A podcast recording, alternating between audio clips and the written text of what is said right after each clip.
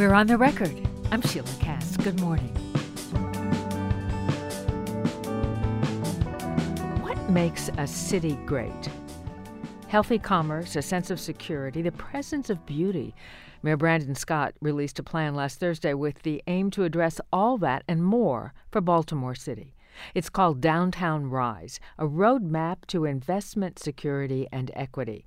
Joining us by Zoom to tell us more about it is Shelonda Stokes, president of Downtown Partnership of Baltimore. The organization was one of several integral to the development of the RISE plan. Welcome back to On the Record, Shelonda. Thank you. It's an honor to be here today. And also with us is Baltimore City Chief Administrative Officer Faith Leach. Welcome back, Faith. Thank you. It's good to be here. Faith, Downtown Rise has four key areas of focus. Tell us about those. Absolutely. One is public safety and cleanliness. We know that we um, want to ensure that our residents and visitors have a safe and welcoming environment to come to whenever they visit us in downtown. And so we put forth some recommendations about how we can do just that. Also, we have community and economic development. We want to support our businesses and grow our businesses in downtown, as well as welcome employees back to our downtown core. And so that's what the community and economic development bucket is about. Um, additionally, art, culture, entertainment, and placemaking. We absolutely know that our residents uh, really appreciate when we have a lively and active arts and culture scene in downtown and when we have entertainment um, that is happening in our downtown. And so we're going to also be focusing on that work as well. And then the final bucket, which I know is um, top of mind for our residents and our visitors alike, we're going to be focusing on our physical infrastructure. Um, so we're, you're talking about improvements to our roads and our sidewalks, um, as well as our street signs in downtown. So uh, tell me a little bit more about infrastructure in particular. It's such a broad term. What what will that cover? Absolutely. So, as I just mentioned, um, our infrastructure refers to the actual physical um, systems throughout downtown. So, when I refer to uh, infrastructure, I'm talking about our roads, for example. Um, and so, we're going to be doing things like repairing potholes immediately and making sure that we're filling those potholes within 48 hours. We're also going to be doing things like repairing our broken sidewalks um, throughout our downtown. We also know that we need to update and repaint our crosswalks. So this is about making some immediate investments into the physical infrastructure uh, that's a part of our downtown. Shelonda, part of making a vibrant downtown is is making it easier to get there. How does public transportation fit into this? Oh my goodness, that is the connector, right? We, are probably the most transit connected area in the city. And so you really look at how we're making sure that it's accessible and it's efficient. And, you know, part of what's exciting about, you know, the mayor's plan and, and the team really beginning the optimization of traffic signals. And as much as people are like, oh my God, it's traffic signals, I'm gonna tell you part of what we hear all the time is that is a challenge for people coming in downtown. So as part of Baltimore um, Department of Transportation's ongoing traffic signal optimization. That's a part of what we'll do. Optimizing stoplights means what? When we talk about optimizing uh, stoplights, it's getting a lot smarter with our travel patterns and time so that we're syncing things when people are coming in and out um, so that we don't create the bottlenecks that exist today. We really want to get smarter with using um, technology and timing and appreciating the travelers within downtown. So these are the lights that turn green as you approach? Yes. We also know that in in you know downtown partnership we've gotten received state capital funds to improve the Charles Street Metro, the Lexington Market Metro and the bus stop and you know doing that in partnership with MTA and so you know long term we think this plan that you know we know where it's going with the comprehensive planning the light rail and bus rapid transit expansions. So all of this makes the time you know now for aligning, aligning for long term. Faith crime may be the first thing many outsiders think of uh, when they hear baltimore city. Um, what are the proposed ways to improve public safety and cleanliness Oh, absolutely. Thank you so much for that question. Um, and I, I want to make sure that everyone knows that crime is actually down in the city of Baltimore. We're seeing a 20, more than 20% decrease in homicides in our city. City. We're also seeing a decrease in non-fatal shootings. Um, and so we are making some record progress. While we have cities across the country that are still grappling with a rise in crime, and Baltimore crime is down. So I think that's uh, number one. Um, but number two, one of the things that we've already seen record progress on is um, our Squeegee Collaborative. So one of the main things that I heard, um, you know, when I came to the city of Baltimore was that we really have got to address this issue of uh, young people that are in our roadways that are squeegeeing um, and, and, seeking um, and seeking money. And so we, we came together with business and community leaders in the downtown partnership and we came up with a proposal. And what I can tell you is already we are seeing an 85% decrease in calls for service related to squeegee activity in our city. So we are already making some progress um, on some of that work. Um, and we're looking forward to continuing to work with Shelonda um, in the downtown partnership. We're going to establish a strategic operations center where we're going to centralize our public safety assets in the downtown region, share information so that we can address crime before it even happens in our downtown. Shelonda, tell me what that strategic operations center is going to look like.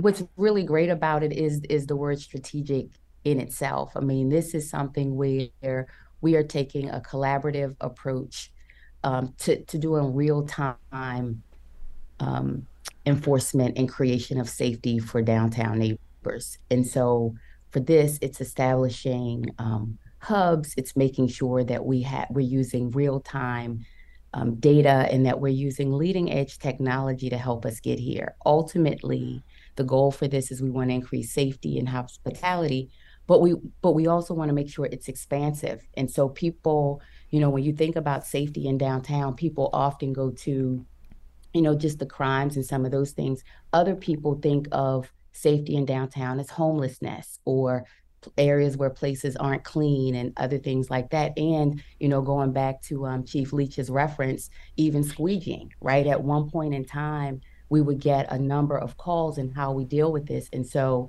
in the same way we created, um, had the success with the Squeegee Collaborative, we're looking to do this with the Strategic Operations Center. It's making sure that we are being thoughtful and bringing everybody in together into the solution. One other thing that I that I did want to say about it um, as we're building the strategic operations, and I think it's important because this isn't like a haphazard.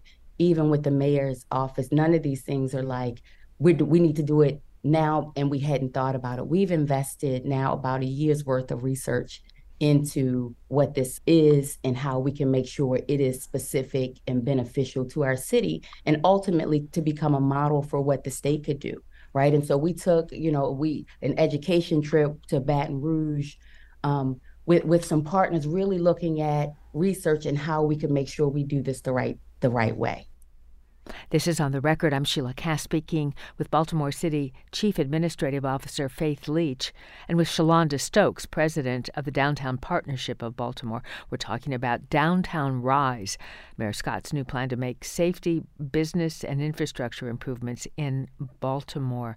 Um, Faith, the, the RISE plan states that residential priorities will be taken into consideration to create a comprehensive strategic plan. How will you elicit feedback from oh, residents? Thank yes, thank you so much for that question. You know, we know that our residents, our workers, and our visitors, they are the ones that make our downtown great. And we absolutely want them to be part of the plan. And so in this next phase of the work, we're going to um, we're, we're going to start engaging our residents, right? We're first, we're asking them to visit our website, downtown baltimorerise.com. It's all one word. And they on that on that website they can sign up for updates. We'll also be hosting engagement sessions. We'll be creating surveys and polls so that we can hear directly from our residents about their vision for our downtown. Shelonda, who is this revitalization for? I mean, is it for tourists, for people who live in the city, people in the suburbs? Is it an attempt to change people's preconceived ideas? It's and, and, and. I think when you talk about what makes up a city, and you know, in in this case, when you talk about our downtown, this is the downtown that's for everybody you listed plus. You know, residents, absolutely. Our employers, our employees, our investors, our visitors, our believers, right? This is a place that we want to make sure everybody feels welcome, everybody feels safe. What's exciting about this is our city and our state and our federal government are aligned in prioritizing that. One of the things our governor consistently says this is Maryland's decade, but this is Baltimore's time. And to have this amount of collaboration and alignment at a time where we are somewhat still resourced is phenomenal. Well, yeah, speaking of resources, Faith, what is the budget for making these improvements? Where will those dollars come from? One, um, we are receiving record investments from the Federal Bipartisan Infrastructure Act. And though the resources that we get from the Infrastructure Act are actually coming in to help us with things like road repair and sidewalk upgrades um, and the like. And so we have some federal resources that are coming into the city. Um, and then it's also about ensuring that we're prioritizing where we place the city's resources as well. And so we'll be deploying our Department of Transportation and a lot of this stuff um, that they will be doing will be within their budgets, right? Um, and then when needed, they'll tap into additional resources. And so we're being very intentional and thoughtful about how we attack these issues um, in our downtown core. But a lot of these are um, a lot of these are issues that we're cur- currently working on. Shelonda, a lot of organizations collaborated uh, to create this plan. Tell us about some of them. Oh my goodness, that's the best part, I think, of this.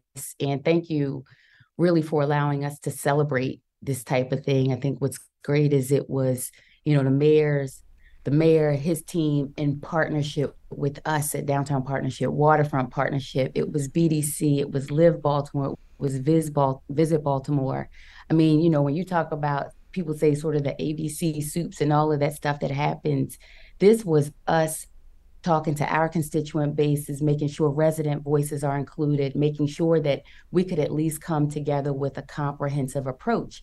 And and what's great about it is we met weekly leading up the, the mayor's office, they made sure that the state agencies came to these meetings. The mayor's created a mayor's business roundtable group. We want to make sure that everybody is informed because we know there are various lenses, and the win is going to be where we get to the collaborative point.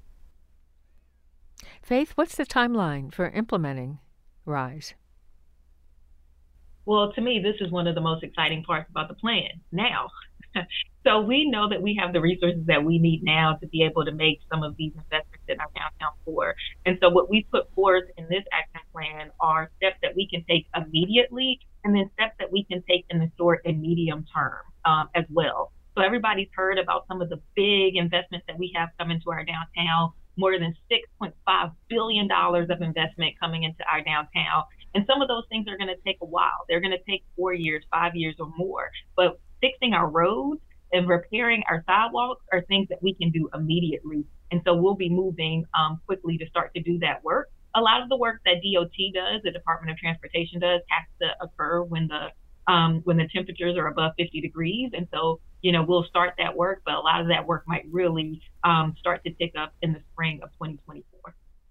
You both co signed an op ed in the Baltimore Sun with Mayor Scott and several other city leaders. Shelonda, what do you hope listeners and readers take away from learning about Downtown Rise?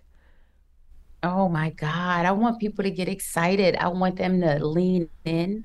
I want them to know that the time is now, that we have collaborative focus and partnership from federal government to every neighbor. I want them to know that from the, and, and this is an exciting piece. We just celebrated 40 years at our annual meeting last week and it was our squeegee leadership team in the same room with business exec- executives.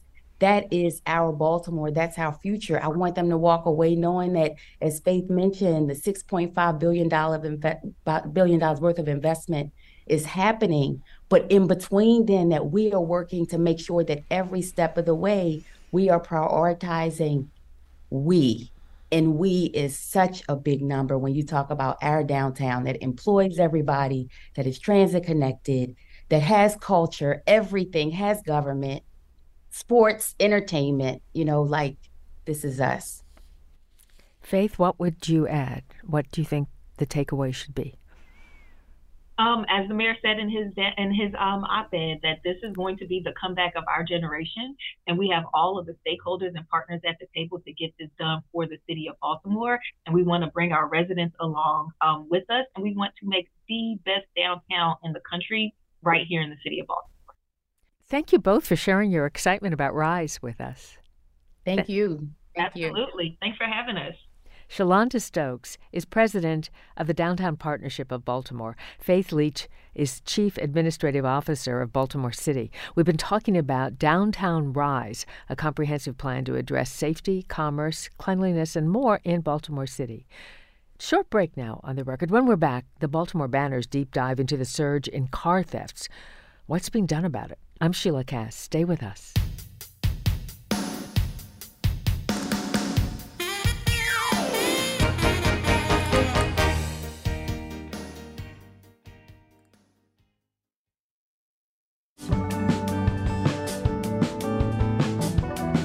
Welcome back to On the Record. I'm Sheilah Kast. There's this sinking feeling when you realize your car isn't where you left it. Did I forget where I parked? Was it towed? Was it stolen? Vehicle thefts have surged this year in the Baltimore region, causing frustration and financial burdens for residents. This week, our news partner, the Baltimore Banner, began a series on the consequences of car thefts. Joining me to talk about it is Jasmine Vaughn Hall, the Baltimore Banner's West Baltimore neighborhood and community reporter. Welcome, Jasmine. Thank you. Also with us is the Banner's data reporter Greg Morton, who uses data analysis and visualization to add context and clarity to complicated subjects. Welcome to the show, Greg. Thanks so much for having us. Jasmine, Kias and Hyundais are particularly vulnerable to theft. Why is that? Well, we found out that there are certain models, I believe between 2010 and 2021 models of these cars that don't have the correct anti theft immobilizers, which basically prevents the cars from starting without a key. There was also a TikTok trend that happened believe this past spring where people were teaching people how to basically steal these cars in under 30 seconds with a USB cord and a screwdriver. And that's possible because these cars are deficient in that protection. Yes. Greg, how common are car thefts in Baltimore? Oh, they've been increasingly common this year, certainly more so than in, in years past. Uh, this year, we've seen rates of car thefts that we haven't seen since the mid 90s, uh, which is concerning for a lot of residents. This year, we've already had more car thefts than we've had in the last two years combined. It's become more car thefts in 10 months or 10 and a half months than in the last two years combined. That's correct. How yeah. many is that? Already over 9,500 reported auto theft incidents this year and you know I think we expect to get over ten thousand before the year's done. Jasmine, Baltimore, Seattle, St. Louis, and other cities have sued Kia and Hyundai in federal court, arguing that the cars are too easy to steal and the thefts burden police resources. How have car manufacturers responded? Well, I know that um, Hyundai this past summer or spring, I believe, they gave out about 40,000 steering wheel locks. They also reached out to different owners and leasers about updates to the software for these particular cars. And I know that in terms of those steering wheel locks, those went out to over 300 law enforcement agencies. So they're being distributed through law enforcement or also from dealers? Through law enforcement. Greg, is Baltimore experiencing more car thefts than other cities? Everything is relative, right? This is certainly a nationwide problem, but what I can tell you is Baltimore certainly had it worse than other parts of the state and similar cities around the country. So what we've seen is rates per 10,000 residents much, much higher than in neighboring counties like Baltimore County, Anne Arundel County, Prince George's County, and rates that are significantly higher, right? So at the peak of this crisis in the summer, uh, we hit over 26 auto theft incidents per 10,000 residents, which is just exponentially higher than anywhere else in the state. That's Baltimore Banner data reporter Greg Morton on the record on WYPR. I'm Sheilah Kast. Also with us is Jasmine Vaughn Hall, the Banner's West Baltimore neighborhood and community reporter. We're talking about their reporting on car thefts in Baltimore, which have tripled compared to last year. Jasmine, What neighborhood has been hit hardest? So, our data actually found that the top two neighborhoods are in Northeast Baltimore, and the first being Frankford and the other being Belair-Edison. And in Northeast Baltimore in general, we've seen, I believe, 900 car thefts so far this year. You spoke with Sarah Brooks, who, whose car was stolen in August. Tell us about her experience. Yes, so Sarah actually shared with me that her car was stolen one night um, in August after her son basically realized that it was gone from the front of her house. She has a security system or camera system, and so does her neighbor. So she was actually able to get pictures from her neighbor's camera of these individuals stealing her car. Uh, she was able to recover it later that week, I believe. She had to go get it from the impound lot uh, with a mechanic just to see what the damage was and if it was salvageable. It happened to be salvageable and she fixed it. Uh, and then it broke down again in front of her house. And the thieves actually came back and tried to take her car, were unsuccessful, and ruined her ignition. Oh my gosh. And could she tell from the uh, did she get v- video the second time too? Yes. Same same group? I don't think she could tell who it was, like their features, because it was dark and they were wearing, you know, things over their heads. Greg, you created an inter- interactive map about auto thefts in the Baltimore region. Tell us about this map. What does it show? Sure. It so, uh, one of the things that was important to us as we pursued this line of reporting, right, is to make it actionable for the communities that we cover. Uh, when the police put out information about auto thefts, they tend to talk about it in terms of police districts rather than actual neighborhoods. Uh-huh. Uh, so we wanted to build a tool like that, interactive, that allowed people to kind of take a look at, you know, how this problem looks where they live, uh, and in uh, geographic terms that are maybe a little bit easier for them to understand. So how does it work? I mean, what what do people do to find out about their neighborhood? Sure. Um, so this is an interactive that we have linked in uh, mine and Jasmine's story about this. Uh, we have another story where people can enter their address and like look up how bad car thefts have been uh, in their neighborhood, and this works for both uh, Baltimore City and Baltimore County. And how did you get the data to build the map? Uh, we got the data from the police actually. So every month, the police put out what they call the Part One Crimes Database, uh, which is a record of uh, uh, that basically shows us victims of many different types of crimes, uh, information about those victims, as well as some geographic information. Uh, so, what we use is latitude and longitude to plot these instances of auto theft on a map and situate each one within a given neighborhood or a given block. And can users also f- put in a particular time period? Oh, absolutely. Is it, is it all based on what's happening now? Yeah, absolutely, absolutely. So all of our all of the data in our stories is as of November seventh, but this is something that gets updated every month. So, uh, you know, if anybody's interested in checking out, you know, how bad car thefts have gotten in a month or two, like uh, it's easy to download this data uh, and recreate our analysis. We also have a link uh, to uh, the GitHub repository that we use, so you can go ahead and recreate our analysis on your own if you're interested. Jasmine, what are the consequences of this rash of car thefts? Well, we're definitely seeing this touch on different industries.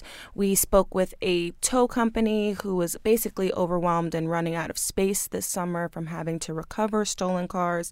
We also are hearing about repair times being pushed back because of manufacturers trying to get the parts out to these different businesses. We're also hearing from auto mechanics who have to get creative with keeping these cars that they're supposed to repair on their lot so that people don't come when there's nobody there and basically stealing the cars that are already in disrepair.